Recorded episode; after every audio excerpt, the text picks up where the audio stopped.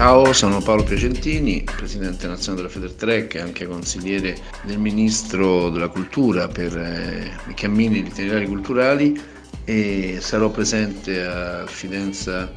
Francigena Festival nella giornata del 17 e anche il 19 mattina. Il 17 parteciperò con un breve saluto anche al momento in cui si parlerà di una cosa molto importante, cioè della via francigena che sta seguendo il percorso tra regione e ministero per riconoscimento UNESCO. Poi sarà un incontro molto interessante dove sarò relatore come gli altri per parlare, questo dalle, il primo dalle 9.30, il secondo alle 11.30, il secondo sarà dalle 11 alle 13 e parleremo invece di tutte le problematiche dell'arrivo a Roma anche in vista poi di quello che sarà il prossimo giubileo, cioè di come risolvere questa poca diciamo, attrattività di Roma rispetto ai cammini e alla via Francigena in particolare, adesso c'è anche la via Roma Germanica e poi il 19 presenterò il cammino alle terre mutate insieme al carissimo Enrico Sgarella, un cammino a cui teniamo tantissimo, io e Enrico siamo stati gli ideatori di questo cammino che sta avendo un grandissimo successo e quindi niente, grazie alla Francigena per lo spazio che dà sempre a queste iniziative e ci vediamo a Firenze.